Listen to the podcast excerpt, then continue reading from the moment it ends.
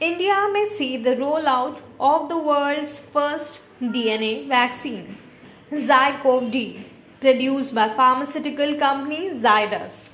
The vaccine has received emergency use authorization and is also the first in the country to be approved for children above the age of 12.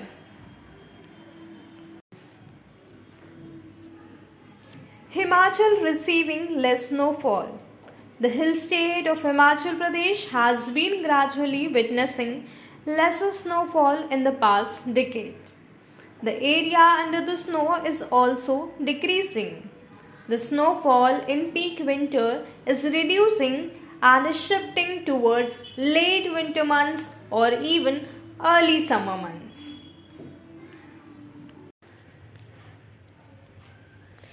Why is the demand for seaweed growing?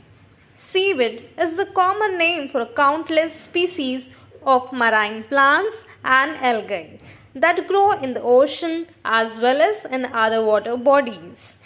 Whether in gastronomy or medicine, India is beginning to harness the untapped potential of seaweed.